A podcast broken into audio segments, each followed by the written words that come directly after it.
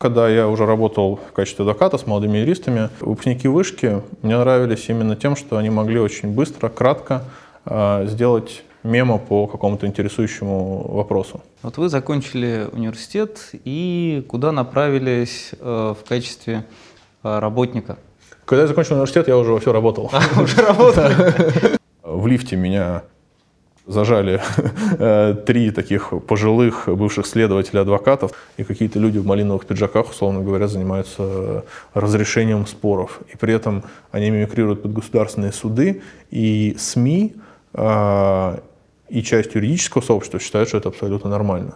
Э, видимо, все-таки работа юриста, она оказалась более динамичной и интересной, чем игра сборной России по футболу. С этим нельзя, мне кажется, да. не согласиться на самом деле. То есть вы начали такой арбитражный стартап? Ну, можно сказать, да.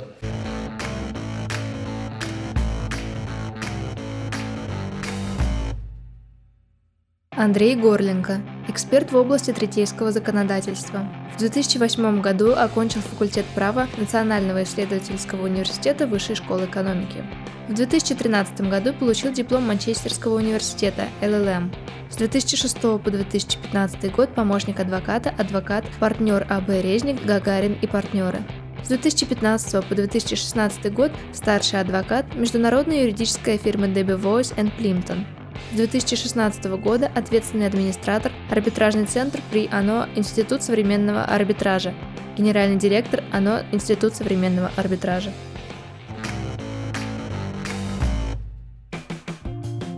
Добрый день, Андрей. Добро пожаловать в арбитражный центр. Спасибо. Начинаем арбитраж. Спасибо, что вы даете нам интервью. И сразу же первый вопрос, который не блещет э, какой-то оригинальностью. Как вы стали юристом? Почему решили э, поступать именно юридически? Ну, знаете, наверное, как у многих, э, это решение частично принимал я сам, а частично, конечно, родители в этом участвовали. Хотя я сразу скажу, я не из юридической какой-то династии, э, я, у меня никого нет э, юристов из родственников. Сначала родители, по-моему, думали там, в классе в девятом, что я скорее должен стать, может быть, дипломатом, пойти учиться в МГИМО, например, да, в общем, на международные отношения. Кстати, я думаю сейчас, что, может быть, тоже был бы неплохой путь. Но потом как-то, в общем, все вырулило в сторону юриспруденции. Я пошел в школу базовую при Высшей школе экономики. Ну и так я был явно выраженный гуманитарий, то, собственно, факультет права, подготовка к поступлению, где сдавались экзамены по истории, по обществознанию, по английскому языку и по русскому языку, они, в принципе, были вполне логичны. Собственно, вот э, так я и попал э, в юристы. А что больше всего запомнилось из учебы в университете? Ну, на самом деле, вот э, подход к обучению, э, мне он, конечно, был, он был сложный, но он мне очень нравился. Мы очень много писали. Мы писали эссе практически по всем предметам, иногда даже два раза в год. В итоге за год выходило иногда по 20-25 эссе. А, то есть эссе — это такие небольшие работы по 5 страниц. А, которые ну, не требовали глубокого такого правового анализа, как курсовая, например, но, тем не менее, очень хорошо набивали руку в написании вот таких, то, что мы сейчас называем меморандумы. И потом, когда я уже работал в качестве адвоката с молодыми юристами, вот э, выпускники вышки мне нравились именно тем, что они могли очень быстро, кратко э, сделать мемо по какому-то интересующему вопросу. Да, может быть, там не было какого-то глубокого фундаментального анализа, но иногда тебе надо быстро ответить на вопрос клиента, и это, это здорово. То есть это было действительно сложно, э, но это давало эффект. Э, запомнилось, э, запомнились, конечно, преподаватели. У нас были очень интересные преподаватели на кафедре теории государства и права. Например, Владимир Игоревич Карпец, который, к сожалению, недавно ушел от нас. Такой был старообрядец, монархист, с такой большой окладистой бородой. Да, и у нас на семинарах очень интересно разворачивались дискуссии, потому что он достаточно консервативных был взглядов. А с другой стороны, у нас, например, был также преподаватель, который поддерживался очень таких либеральных, ультралиберальных взглядов, приверженность либертарианской теории права. И иногда мы слышали, как они между собой спорят на кафедре. Вот. И мне кажется, это истинное такое проявление университетской и академической свободы. Что, на ваш взгляд, вам, когда вы были студентом, хотелось изменить в процессе э, образования? Да, я знаю, наверное, ответ на этот вопрос. Я о нем часто думаю. Вот в начале как всегда, мы изучаем римское право, например, да? или теорию государственного права, или историю государственного права зарубежных стран. Но смысл изучения римского права ты начинаешь понимать уже к курсу к пятому. Мне хотелось бы на пятом курсе как ну, минимум, может быть, повторить да, э, римское право, а как максимум, может быть, вообще постараться сместить основной акцент в изучении римского права на более поздние курсы. Потому что потом, сразу забегая вперед, э, я получал дополнительное образование в Шанинке, Высшей школы социально-экономических наук, и ходил на курс э, по обязательствам, где у нас читал Андрей Михайлович Ширвинд, и, конечно, он рассказывал много про римское право, и это было действительно очень-очень здорово. Когда ты после там, рабочего дня, после вот этой всей нашей рутины, э, ты приходишь, начинаешь думать о римском праве, о том, как все это вообще строилось, и у тебя мозг начинает вот прям работать, ты чувствуешь, в другую сторону начинают крутиться эти шестеренки, э, и это то, что действительно прокачивает, очень сильно прокачивает. Поэтому вот, наверное, это основной момент. Хорошо. Вот вы закончили университет и куда направились э, в качестве работника? Когда я закончил университет, я уже во все работал. А, уже работал? Хорошо. Где? Эм, в конце третьего курса э, я пошел работать в адвокатское бюро. При этом э, я вот всем всегда говорю, я это очень хорошо помню и знаю, я никогда не хотел вот прям вот быть адвокатом, да, потому что в моем понимании такая адвокатская работа, она такая достаточно свободная, то есть вот э, творческая, ты вроде не привязан к, к определенному графику. Ну, такая вот именно классическая адвокатура в старом понимании. Часто я уже понимаю, что, э, в принципе, э, адвокатская работа, она вполне такая современная консалтинговая работа, и, в принципе, адвокатская профессия, она меняет лучшие стандарты, я знаком с международным опытом. Вот. Но тогда не видел я себя особо в адвокатуре, я думал, что я, как и многие мои однокурсники в то время, хотел пойти работать в какую-то крупную российскую, иностранную юридическую консалтинговую фирму. Вот. Но как-то так случилось, по-моему, э, у меня папа общался с кем-то из коллег э, в адвокатском бюро, сказал, ну, сын хочет на практику прийти или там поработать. А там сказали, ну, зачем на практику? Пускай приходит и работает полноценно, а там посмотрим в конце лета, что будет. Так я оказался на то ли практике, то ли уже на работе в качестве помощника адвоката э, в адвокатском бюро «Резник, Гагарин и партнеры». Точнее, тогда назывался «Резник, Гагарин, Бушахмин и партнеры». Угу. Вот, а потом Борис Фатыхович Абушахмед, великий адвокат, очень известный, действительно выдающийся, он ушел, создал свое отдельное бюро, и бюро опять стало называться «Резник Гагарин партнер». А какими делами приходилось заниматься?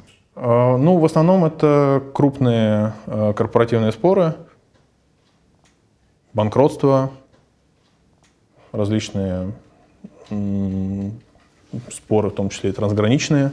То есть, как правило, большие корпоративные, я бы даже сказал, конфликты, они включали в себя, как правило, набор споров. Да? Это и корпоративные споры, это и, как я говорил, банкротство, и какие-то арбитражи, как российские, так и иностранные, и приведение в исполнение отмены арбитражных решений. То есть, как правило, такая целая структура да, э, споров, которых нужно было в том числе и правильно организовывать, то есть вести определенный менеджмент. Э, работы в рамках всего корпоративного конфликта и видеть картинку в целом, и в том числе э, координировать работу различных юристов ну, в разных юрисдикциях. Можете вспомнить кого-то из своих процессуальных оппонентов, например, э, с кем приходилось вступать в баталии в суде или, может быть, вне суда уже там, в рамках переговоров?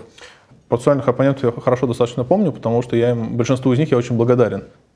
Потому что всему, чему я научился, я научился в основном у процессуальных оппонентов. Я вообще приходил в каждый процесс, будучи еще молодым и неопытным, старался, в том числе, естественно, с учетом советов своих старших товарищей действовать. Но когда я видел какую-то интересную такую процессуальную фишку, да, процессуальное действие со стороны оппонентов, я всегда как брал ее на карандаш, я всегда запоминал, и думал, так, надо применить это будет там в другом каком-нибудь деле. Э, и поэтому чем сильнее были оппоненты, тем больше я радовался. Потому что я чувствовал, что я как адвокат, как э, литигатор, я прокачиваюсь. Ну, у меня было много достаточно процессуальных оппонентов, кто-то из них более известен, кто-то менее известен, причем менее известные не всегда были менее слабы да, то есть некоторые адвокаты, которые вроде э, не на слуху у нас, но при этом это были очень сильные профессиональные юристы, и мы относились друг к другу с уважением. Вот мне кажется, главное, что э, с профессионалами э, ты чувствуешь, что какие бы жесткие процессуальные действия ты не совершал в процессе, э, настоящий профессионал выходит э, из зала судебного заседания, и вы с ним пожимаете руку или там хотя бы улыбаетесь друг другу, э, прощаетесь и снова встречаетесь и работаете. Потому что к сожалению, бывали случаи, когда были не очень профессиональные оппоненты. Я помню, как еще совсем тоже молодым адвокатом неопытным в лифте меня зажали э, три таких пожилых бывших следователя адвокатов в таких кожаных куртках, вот, и, значит, старались меня убедить, что вы защищаете неправильную сторону. Это же негодяи, как вы можете, вы такой молодой человек. Я им объяснял, что как бы, ну, у всех своя правда, у всех своя работа есть, это неизбежно. Но, видимо, вот это их следовательское прошлое, оно не давало им покоя, они хотели меня таким образом запугать. Но не удалось, и в моем понимании это как раз признак непрофессионализма. Потому что, вот, э, говоря о конкретных примерах, например, с коллегами из э, ЕПАМ, э, Егор Пугинский, Афанасьев, партнеры, на другой стороне были например, Евгений Рощевский, партнер, Алина Кудрявцева, мы иногда очень сильно процессуально спорили. Иногда даже доходило до того, что там, я помню, как-то с Алиной э, там, по столу кулаком стучали друг на друга, но потом мы выходили и говорили, слушай, извини, пожалуйста, я что-то действительно переборщил. Мы говорили, ну это что, все понятно, как бы все нормально. И сейчас мы очень хорошо общаемся, мы очень рады друг друга видеть. Эм, но мне кажется, это вот действительно признак э, высшего пилотажа такого профессионального.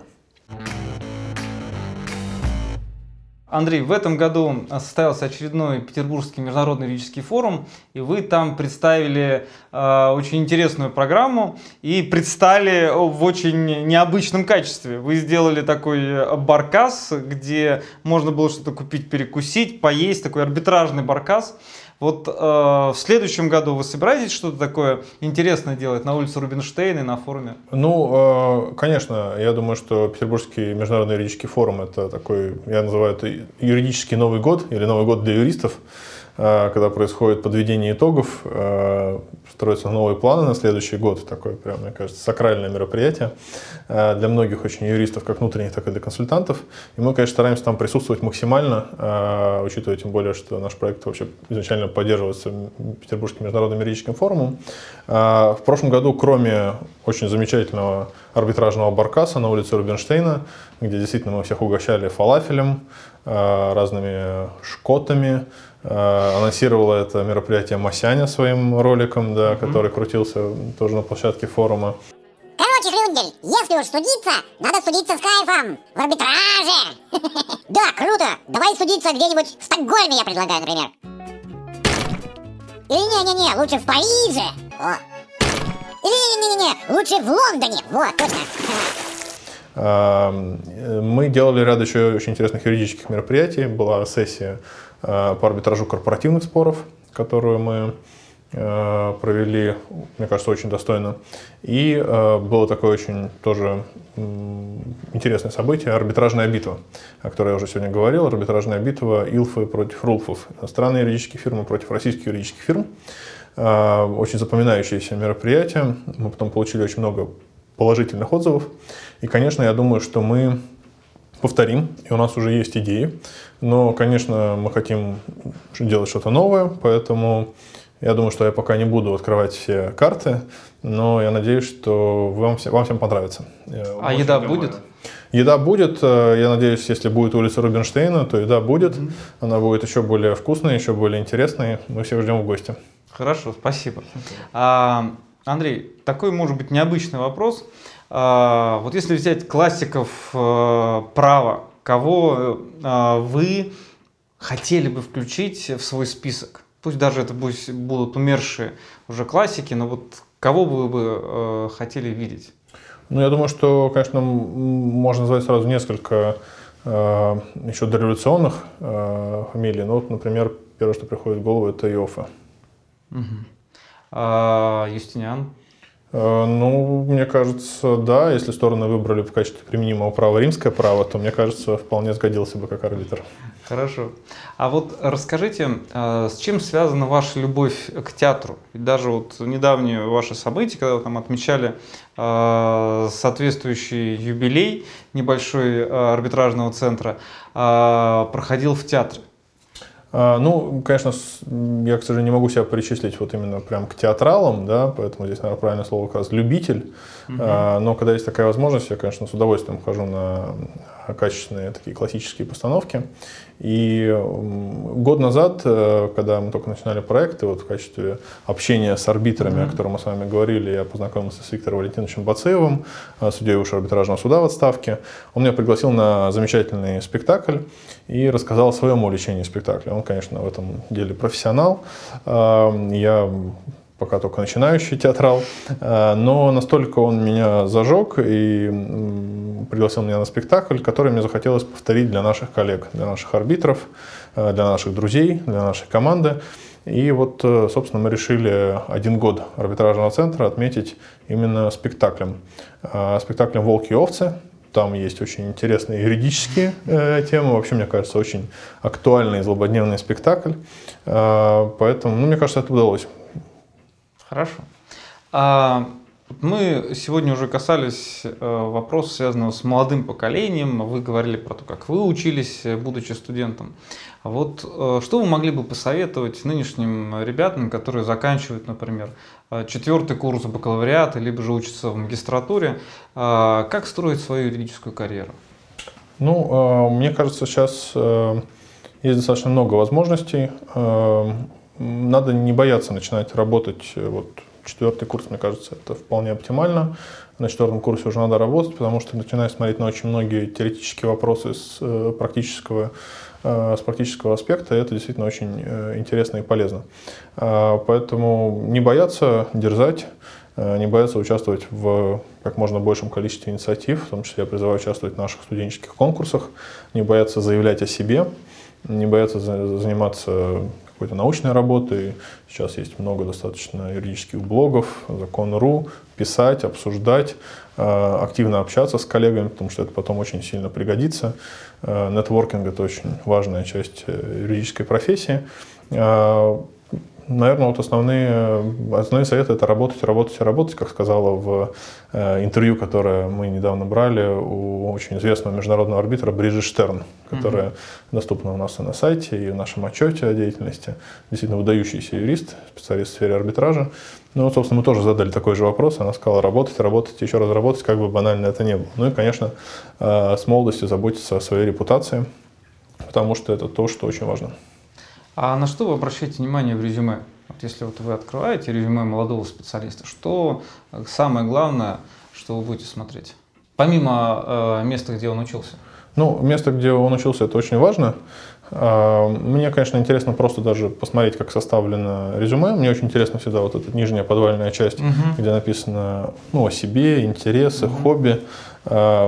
А, иногда там можно что-то прочитать между строк, но все равно, конечно, основное впечатление я создаю после личного общения. И вот у вас карьера разворачивалась, вы работали в адвокатском бюро. Mm-hmm. После адвокатского бюро как развивалась ваша жизнь? И не было ли желания, например, уйти в иностранную юридическую компанию? Ну, так оно и случилось, mm-hmm. на самом деле. Э, меня достаточно долгое время э, приглашала компания DB Voice Plimpton, международная юридическая фирма, с которой у нас было, э, были совместные проекты еще, когда я работал в Резник Гарин партнеры. Это замечательная команда, замечательный, очень дружный московский офис профессионалов высокого уровня. Ну и в глобальном масштабе это одна из лучших иностранных юридических фирм, в том числе в сфере разрешения споров, арбитража. Эм, и в в 2015 году я э, присоединился к их команде. Это было э, очень здорово. Мне всегда хотелось э, посмотреть, как работает крупная юридическая фирма, в том числе с офисами в разных местах, как организована эта работа, потому что меня всегда вызывало восхищение именно вот такая организационная административная часть. Угу. Видимо, вот тяга изучить, как происходит правильное администрирование, угу. у меня уже была тогда, собственно. Вот. Ну и что можете сказать, какие наиболее яркие черты вот вам врезались в память, когда стали работать в иностранной компании? Я помню, как э, часто мои коллеги по РУФу, в котором я был раньше, да, особенно те, которые не знали английского языка, они очень э, всегда смеялись, ерничали по поводу иностранных юридических фирм и русских э, коллег, которые в иностранных юридических фирмах переписываются по-английски. И как бы, ну, действительно, это была часть таких э, шуток. Э, я в принципе, так как я свободно владел всегда английским языком, я абсолютно не испытывал никакого дискомфорта, когда мне российские коллеги из иностранных фирм писали на английском языке. Но когда я пришел в иностранную юридическую фирму, я понял, что это просто удобно, потому что у тебя в течение дня идет переписка с иностранными офисами, и в какой-то момент тебе просто легче не переключаться с одного языка на другой, а излагать какие-то мысли на английском. Тем более, что на английском иногда некоторые мысли изложить проще, кратче, э, эффективнее. Э, и, собственно, к концу дня ты уже даже не замечаешь, на каком языке ты пишешь. Ты пишешь секретарю распечатать документы, или там ты пишешь помощнику что-то изучить. Вот. Но иногда, да, ты просто забываешь. Нет, конечно, это не всегда, иногда ты на русском пишешь, но иногда вот этот автоматически у тебя в голове уже начинает работать английский язык. А думали на каком языке? Ну, уже начинал думать на английском, мне кажется, да. К концу дня рабочего, да, или э, к началу уже следующего, потому что иногда, конечно, приходилось встречать и рассвет, это нормально, вот, ты уже начинаешь думать на английском. Да. Ну, там хороший офис с видом на Кремль, да, почему бы не это, встретить? Это, это да, это сильно, кстати, тоже такой encouraging, я сейчас использую английское слово, вот, потому, что оно, потому что оно хорошо здесь применимо, да, вот, э, воодушевляет по-русски, это тоже, кстати, хорошее слово, но видите, оно мне пришло вторым в голову. Э, это важно, да. И вдруг внезапно вы решаете изменить все и заняться не юридической практикой. Вас переманивает не юридическая компания, а вы вдруг решаете заняться арбитражем. Вот расскажите, что повлияло на вас э, в вашем решении? Зачем вы э, прервали такую, ну, на мой взгляд, очень интересную карьеру юриста? Ну, я сразу уточню, что арбитражем, так скажем, в широком смысле я занимался и раньше, и могу продолжать заниматься арбитражем. А, скорее, я решил заняться проектом, отдельным проектом в сфере арбитража, причем именно сфокусированным на а, администрирование арбитража. Не могу сказать, что это произошло внезапно, потому что интерес к арбитражу, он рос постепенно а, и в рамках своей практики, и в рамках э, некой общественной нагрузки, в том числе по участию в различных рабочих группах э, в качестве эксперта. Э, арбитраж все больше и больше занимал времени, и он все больше и больше занимал мысли, потому что то, что происходило с арбитражем в России, внутренним в первую очередь, очень сильно удручало меня как юриста, потому что ну, с одной стороны, это может звучить немножко романтично, да, и кто-то подумает, ну, вот эти все терзания юристов о праве и так далее, они, ну, особенно вроде литигатор, многое что видел, да, за свою карьеру. Но, вы знаете, почему-то вот именно арбитраж и то, что с ним происходило, вызывало какое-то искреннее возмущение. Я помню, что мне даже сны иногда снились про вот эти всякие мимикрирующие под государственные суды, третейские суды. Э, и у меня в голове не укладывалось, что мы находимся уже в там, 2010-х годах, там, 12-13 у нас вот уже, в принципе, правоприменение выходит на достаточно высокий уровень. Мы обсуждаем реформу Гражданского кодекса появляются очень высококлассные юристы, государственные суды рассматривают качественно э, сложные споры, а во внутреннем третейском разбирательстве, в арбитраже, там, где наоборот вроде уровень должен быть очень высокий, очень высокий уровень доверия, потому что это в первую очередь доверие строится, высокий уровень профессионализма. А, почему-то ситуация как будто бы от начала 90-х, и какие-то люди в малиновых пиджаках, условно говоря, занимаются разрешением споров. И при этом они мимикрируют под государственные суды, и СМИ, а, и часть юридического сообщества считают, что это абсолютно нормально. И вот э, то, что происходило в этой сфере, оно как-то вот очень внутри прям вызывало протест.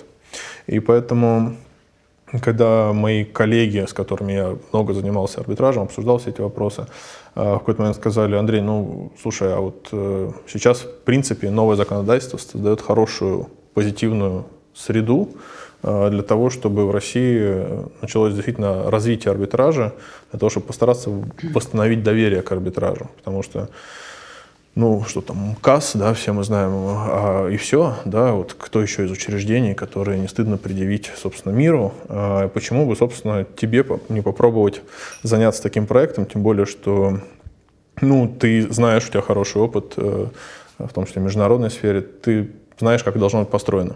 Я, на самом деле, думал не очень долго, а, и решил, что это очень интересный проект. Такой второй возможности не будет, потому что новое законодательство вступает, э, вступало -то в 1 сентября 2016 года. Был установлен переходный период, в течение которого необходимо было получить разрешение правительства на осуществление этой деятельности до 1 ноября 2017 года. Я понимал, что начинать надо прямо вот сейчас. Э, возможно, даже я уже немножко задержался, потому что то время, о котором я говорю, это был февраль 2016 года.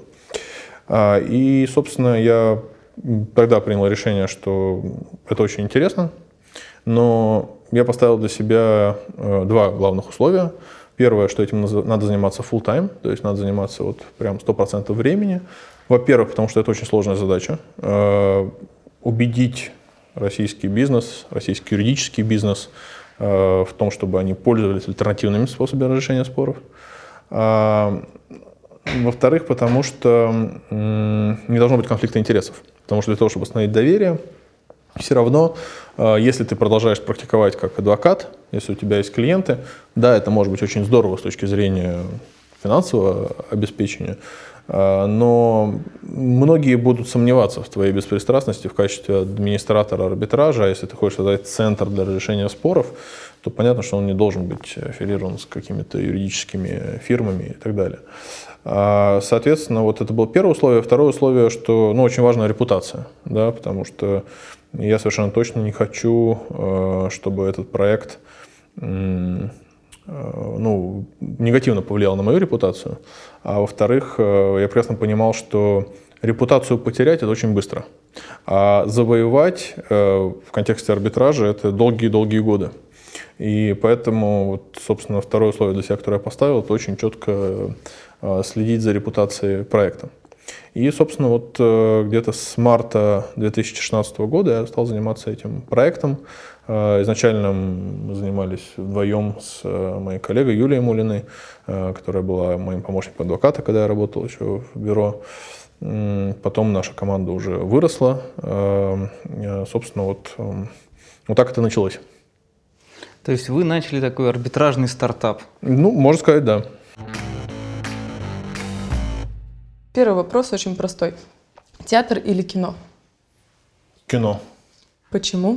А кино в смысле э, кино именно сходить в кино? Да, я или думаю, сходить в театр? Да. А, нет, сходить в театр тогда, да. Я просто подумал, посмотреть фильмы или сходить в театр. А, тогда театры, э, как часто вы туда ходите? К сожалению, не так часто, как хотелось бы. Но стараюсь раз в несколько месяцев хотя бы. А какой ваш любимый? Спектакль? А театр. А, театр. А, ну, мне Или очень нравится... нет? Не, нет, почему? Почему есть... Э, Сейчас а, я вам скажу. Ну, например, а, я как называется. Ну, оно такое тоже бывает. Он большой, красивый. Нет, да, нет, но я люблю классический театр. Классический. Да, не люблю современный. А кино просто смотрите дома, да? Ну, кино, да, больше дома, да. Все, хорошо. Три вещи, которые вы бы взяли на необитаемый остров. Такой вопрос. Ну, это достаточно сложно. Вот представьте. Ну, вот вообще больше ничего нет, да? Да. Не, ну, конечно, я думаю, хотя я не люблю рыбалку на удочку, потому что нужно ловить рыбу. Ну, Любите рыбу, но любите рыбалку, да? какую-нибудь интересную книжку по арбитражу, конечно. Серьезно? Да. Необитаемую, я не знаю, вы с Ну, ней а с кем, если там разговаривать не с кем, ну, читать, а про что? Про любимое? можно как бы костер, наверное, Про любимое дело, да. Про любимое дело нужно, да. Нет, костер нельзя, нет, костер книги жечь нельзя. Святая, святая книга. А, Ну и третье, наверное, все-таки какой-то, я думаю, топор. Топор. Да. То есть это у нас получается удочка, книга по арбитражу и топор. Ну, отличный джентльменский набор. То есть телефон, никакой вообще ничего там без Ну, вариантов. зачем? Потому что есть, наверное, нет. Мгм, Ну, зато книга по арбитражу очень понравится. Хорошо, спасибо. Посетить матч сборной России по футболу или посетить концерт Надежды Кадышевой? Если вы помните, кто такая Надежда Кадышева. Конечно, золотое кольцо. Золотое кольцо. Золотое кольцо. Я просто не знаю, что она поет, но я представляю, что такое золотое кольцо. Не, ну, наверное, все-таки матч сборной России по футболу. Любите да. вообще футбол? Э, Знаете, какое-то время любил, а потом резко охладел к нему. После арбитража или нет? Нет, э, как-то, мне кажется, от большого количества работы, э, видимо, все-таки работа юриста, она оказалась более динамичной и интересной, чем игра сборной России по футболу. С этим нельзя, мне кажется, не Да. согласиться на самом деле. Хорошо. Ваш любимый писатель? Мой любимый писатель. Ну, я не могу сказать, что какой-то есть прям один писатель, да. Ну, вот из э, таких последнего, то, что я читал последние годы, наверное, Алексей Иванов. Мне очень нравится. Конечно, нравится классика, Майн Рид, Жюль Верн, эм, Александр Дюма. То есть вся Успеваете читать? Или уже... К сожалению, не так, опять-таки, много, как хотелось бы. Иногда в Больше отпуске, да, да, иногда в самолете, когда в командировке лечу. Э, Но больше, конечно, юридическая литература, да. Понятно. Ну, ладно, тоже неплохо. Это все равно развивает в какой степени больше даже, чем классика. А, Что вас радует в современной России? Чем вы гордитесь? Мне кажется, молодежь.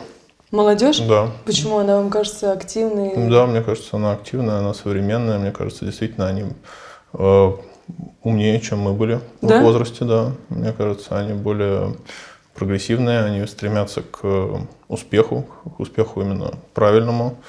Эм, Наверное, вот основное это молодежь. А, То есть вы не боитесь за будущее России, потому что у нас есть такая молодежь. Да, и мы делаем все для того, чтобы э, они заинтересовывались все больше и больше юридической профессией арбитражем. Блин, очень приятно на самом деле. Я тоже люблю арбитраж, но это мы потом с вами поговорим. И последний вопрос. Три вещи в российском праве, которые вы бы, наоборот, изменили. Именно в российском праве. Э, Мне кажется, что нам нужно серьезно модернизировать семейное законодательство. Это Так. очень важно. Сейчас такая достаточно динамично развивающаяся э, важная сфера, она архаична. Наследственное право. Мне кажется, тоже нужно э, серьезно развивать. И третье, мне кажется, надо в целом повышать очень серьезно правовую культуру э, не только лиц, которые занимаются юриспруденцией, но в целом населения. Это очень важно. Потому что та ситуация, которую мы видели с третейскими судами, когда они использовались часто в мошеннических целях, во многом была определена низкой правовой культурой населения. Вот, вы, а вы говорите, Да. что сложно сделать. Все, спасибо вам большое. Спасибо.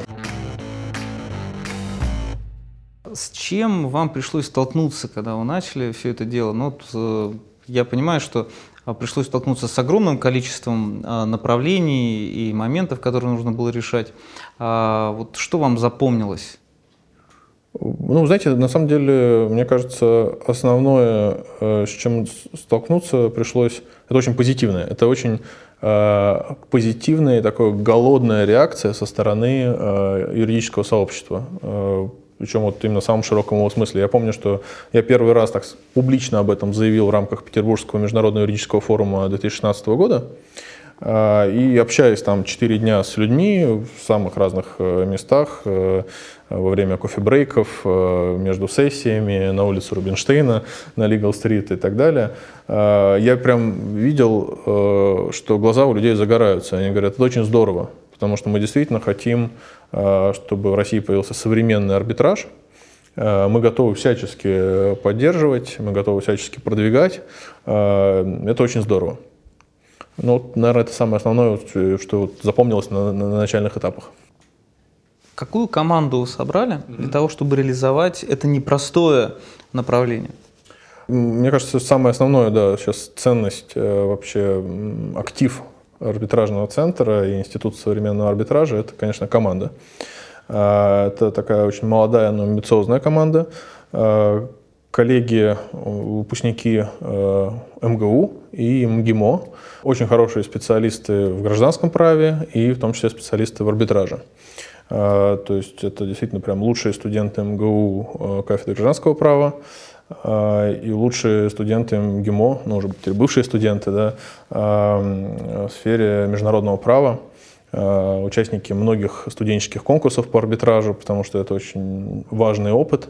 А, Сейчас у нас работает вот в постоянном режиме 6 человек. Э, И команда сформировалась как-то сама, вы знаете, то есть, видимо, люди, объединенные этой идеей, этой целью, они друг к другу потихоньку притягивались, э, и получился такой очень дружный, слаженный коллектив, Э, коллектив во многом, как я говорю, перфекционистов, потому что мы очень часто сидим, обсуждаем различные новые проекты, идеи. Мои коллеги, они действительно всегда хотят сделать в самом лучшем виде. Да? То есть они говорят, если фотографии с нашего мероприятия, они должны быть все качественные. То есть вот мы очень сильно э, э, соблюдаем э, вот этот стандарт качества и собираемся его дальше соблюдать очень так строго. Хорошо, такие перфекционисты от арбитража. Да, но это очень важно, я скажу, потому что, собственно, первые пять месяцев, да, там вот с, создан был арбитражный центр э, Институт современного арбитража в августе 2016 года, и, собственно, с этого момента мы начали подготовку заявки э, Министерства юстиции на получение права на осуществление деятельности. Это была огромная работа, э, и здесь перфекционизм был очень важен, потому что требования к документам очень жесткие, их сейчас активно обсуждают. Коллеги работали действительно в режиме вот full time, э, мы собирали документы, мы их очень тщательно отбирали, проверяли. Это документы по арбитрам. В итоге это было вот, наверное, 6 папок, э, более 600 документов. Э, их все надо было очень аккуратно структурировать, разложить, в том числе для того, чтобы было удобно их проверять в последующем. Это была прям вот такая работа 5 месяцев без остановки. И там, вот здесь именно перфекционизм их очень сильно, мне кажется, пригодился и сказался. Как писали арбитражный регламент? Закрывали авторов где-то на даче в Подмосковье. Вы знаете, э, на самом деле по-разному. Потому что регламент э, у нас объединяет все правила внутреннего арбитража, правила международного арбитража, ускоренную процедуру и правила арбитража корпоративных споров. Вот что касается первых трех частей, таких более общих, да, правил арбитража, международного коммерческого арбитража и ускоренную процедуру, мы здесь сначала с коллегами очень активно обсуждали Зарубежный опыт. Мы изучали регламенты ведущих зарубежных институций. Какие-то из них переведены на, английский, на русский язык, какие-то есть только на английском языке. А, это, естественно, и Лондон, и Стокгольм, и Гонконг, Сингапур, э, Париж. Дальше мы по частям писали, то есть мы разбирали какие-то части. А, кто-то писал часть про формирование устава арбитража, например, про отводы, кто-то писал про подачу иска, кто-то писал про представление доказательств. Дальше мы внутри их обсуждали, я, естественно, все лично проверял. А, мы старались, с одной стороны, максимально учесть все современные тенденции, а с другой стороны, а, все-таки сделать текст достаточно привычным для российского юриста, для российского литигатора. Потому что если взять текст, переведенный даже на русский язык а, Лондонского международного третейского суда или Гонконгского международного арбитражного центра, то очень многие институты, механизмы, они вот без комментария российскому литигатору понятны не будут, да, без комментария со стороны иностранных коллег. Поэтому, э, с одной стороны, вот в этих частях регламента у нас есть все самые модные последние тенденции, потому что регламенты все больше усложняются, постоянно применяются новые регламенты, э, новые положения в регламентах э, появляются. А, с одной стороны, там это все есть, есть и модные слова типа consolidation, joinder, э, э, intervention. Third party можно... funding. Third party funding у нас пока нет, но мы это тоже уже активно обсуждали но э, при этом все это достаточно на понятном языке. Но при этом мы, конечно, перевели наш регламент на английский язык, и зарубежные коллеги тоже изучают и достаточно высоко оценивают этот текст. А дальше, как проходила работа, когда у нас был проект, первый драфт, уже более-менее готовый, мы отправляли нашему пулу арбитров. Отправляли с словами, что если у вас будет время что-то посмотреть, присылайте комментарии, мы будем очень рады. А, и, собственно, так и происходило. Э, стабильно, мне кажется, человек 10-15 арбитров присылали какие-то очень ценные комментарии, потому что чем больше людей посмотрит, чем больше людей пруфридит, тем лучше. А, соответственно, было несколько раундов доработки с учетом, с учетом комментариев коллег. Иногда мы созванивались с ними, обсуждали какие-то вопросы. А, и отдельный блок – это правила арбитража корпоративных споров. Мы их называем ПАКС, потому что у нас э, корпоративные споры стали арбитрабельными. Можно заключать арбитражные соглашения в отношении корпоративных споров, можно включать их уставы юридических лиц с 1 февраля 2017 года. И тут нам, конечно, ориентироваться особо не на кого, потому что аналогичные положения есть только у немцев, DIS, а, в немецком институте. И поэтому здесь мы писали эту часть прям вот с таким очень э, активным вовлечением наших арбитров, специалистов по э, корпоративному праву. Это и Дмитрий Степанов, и Мария Рохова, Илья Рачков, Сергей Косороков, То есть у нас проходили прям такие раунды обсуждений. Опять-таки первый драфт написали мы, дальше мы его разослали по коллегам, собрали комментариев, сделали таблички, я очень люблю делать таблички, вот, то есть где было написано положение, комментарий, соответственно, результат обсуждения. Дальше мы собирались, как правило, мы собирались у Дмитрия Степанова в офисе, спасибо ему большое за это, и проводили там обсуждения. В результате родился текст, который у нас вошел в регламент в качестве главы 8, э, и, собственно, это тоже такая наша гордость.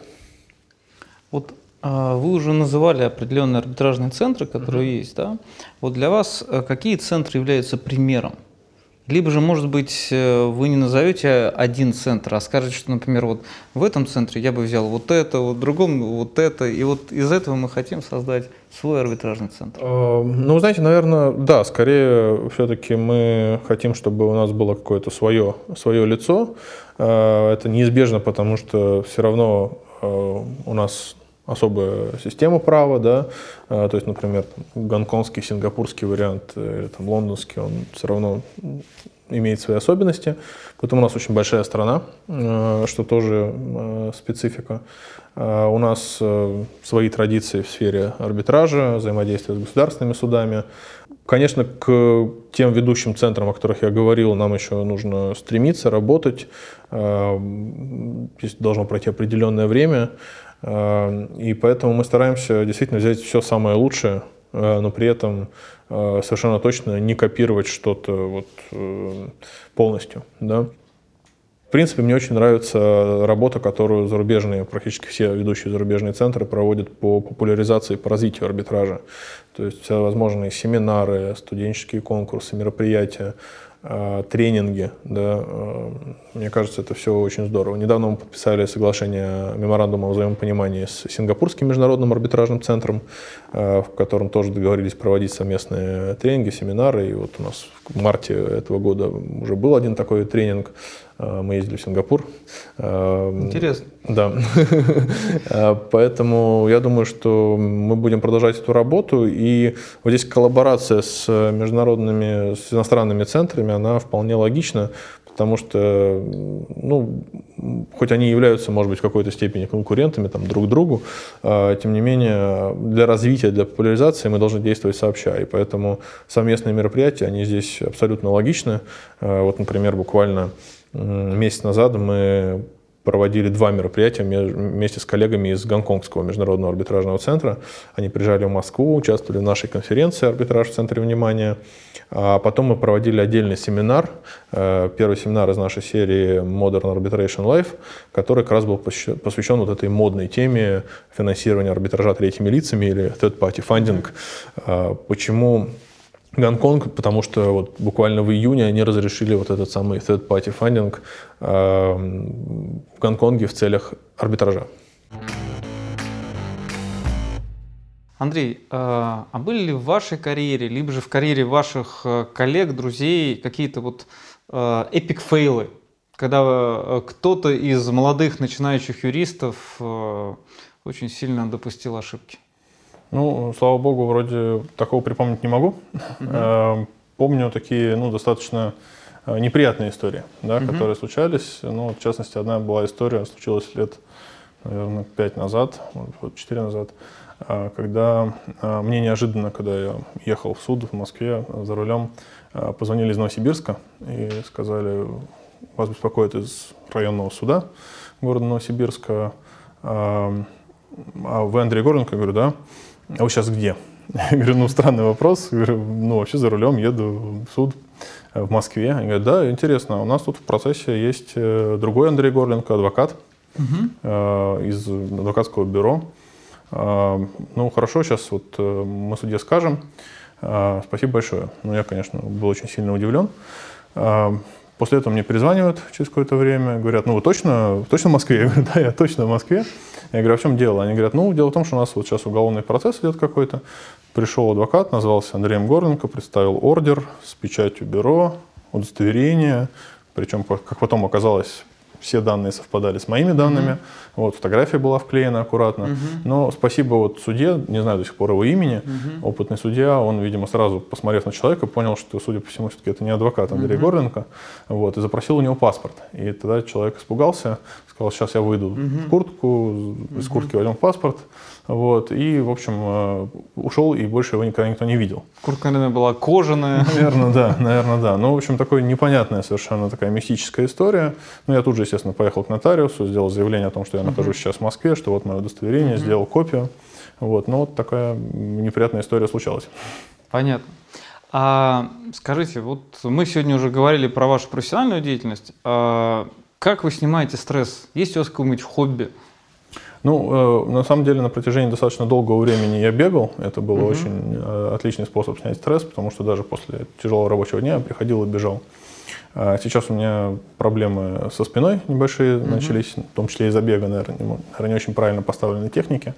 А, поэтому, к сожалению, бегать я уже не могу, хотя иногда я нарушаю это правило. Mm-hmm. В частности, участвую в Legal Run, замечательная mm-hmm. инициатива, которую Андрей Корейский проводит. Прям за это ему большое спасибо. В этом году мы участвовали командой арбитражного центра, mm-hmm. сделали футболки, участвовали в Петербурге, кстати, после форума. Эм, то есть это, конечно, очень хороший способ. К сожалению, сейчас он мне полностью недоступен. Да, но я тоже могу сделать дисклеймер, потому что у меня после одного из лиглранов стало болеть колено. Да, да, бег это очень такая э, история, требующая внимания. Да, для профессионалов нужно за этим следить. Сейчас я иногда, кстати, практикую скандинавскую ходьбу с палками. Такое пенсионерское занятие, как некоторые смеются, но на самом деле очень хорошее. Есть палки с нагрузкой. Вот, э, то есть тоже очень приятно походить, подышать. Э, свежим воздухом в парке где-нибудь. Так что это тоже хороший способ. Ну и зимой э, сноуборд, э, желательно где-нибудь в горах, угу. вот, потому что там вот даже не столько за счет самого катания э, снимаешь стресс, а за счет вот такого вида, когда ты смотришь угу. на это величие гор, бескрайние просторы, это очень-очень здорово так прочищает мозги. Ну, смотрите, мы с вами постепенно так э, разговариваем про арбитраж про те шаги, которые вы делаете для того, чтобы создать современный э, арбитражный центр. Как вы считаете, когда можно будет сказать, что вот работа закончена э, вот в рамках этого проекта? То есть сколько времени на это нужно закладывать? Э, ну, совершенно точно я надеюсь, что мы никогда не скажем, что работа закончена, угу. потому что, собственно, почему э, арбитражные центры во всем мире в основном, в большинстве, подавляющем большинстве, существуют в форме в том числе некоммерческих организаций. Потому что процесс популяризации и развития, он непрерывен. Подрастает новое поколение юристов, их надо вовлекать в процесс арбитража, они участвуют в конкурсах. И, собственно, всю вот эту добавленную стоимость, которая образуется за счет поступления арбитражных сборов, э, которая сначала покрывает расходы текущие, э, всю дополнительную вот эту стоимость, ее необходимо направлять дальше на развитие, на проведение семинаров, те же самые повышение квалификации арбитров, разработку новых правил, различных guidelines, потому что только правила арбитража, арбитраж не ограничивается. Э, есть guidelines или специальные правила по конфликту интересов, по беспристрастности и независимости, по поведению сторон в арбитраже и так далее. И здесь э, пределов совершенству, э, с одной стороны, нет, а с другой стороны и не может быть, потому что ну, общественные отношения, экономические отношения, они постоянно развиваются, постоянно усложняются. И, соответственно, как и в целом законодательство должно отвечать на эти вызовы, также и мы, как инструмент для разрешения споров, должны постоянно совершенствоваться и постоянно искать ответы на вопросы, которые перед нами возникают. То же самое вот финансирование арбитража третьими лицами. Почему это такой сложный вопрос? Потому что тут сразу возникает очень много э, вопросов, связанных с конфликтов интересов, потому что кроме фигуры истца, ответчика, арбитров, у нас начинает появляться фигура финансиста, то есть той организации, которая финансирует арбитраж. И она находится немножко за сценой, behind the scenes, да, и арбитру и учреждению может не быть известно о том, что он есть. Соответственно, возникает вопрос, а какие должны быть стандарты раскрытия информации о финансировании? Должна ли сторона об этом раскрывать? Как арбитры должны реагировать? И поэтому эта деятельность, она постоянна, и здесь нельзя будет сказать, что в какой-то момент она завершена. То есть для вас это такая долгосрочная история? Это, это, это очень долгосрочная история э, с очень долгим горизонтом. Собственно, почему я говорил о репутации, почему я говорил о том, что очень важно иметь такую перфекционистскую команду профессионалов, потому что горизонт планирования здесь очень большой. А расскажите, как вы набирали арбитров? Сложно вообще это было? Ведь э, в этой сфере, ну, во-первых, э, многие арбитры уже э, имеют очень хорошие контакты с существующими арбитражными центрами, скажем так, в России. Это раз. Второй момент. Каждый арбитр, особенно если сфера науки, либо же отставной судья, это личность, причем очень часто такая, э, в кавычках, капризная личность, да, то есть не просто найти подход к каждому, а подписать у него документы и так далее. Ну, э, вы знаете, на самом деле э, подход был такой достаточно сбалансированный. А, конечно, мы были заинтересованы в привлечении опытных арбитров, опытных э, судей в отставке. А, и одновременно мы были заинтересованы в привлечении опытных специалистов в сфере материального права в определенных областях права. И мы, надо сказать, забегая вперед, сейчас эту работу активно продолжаем.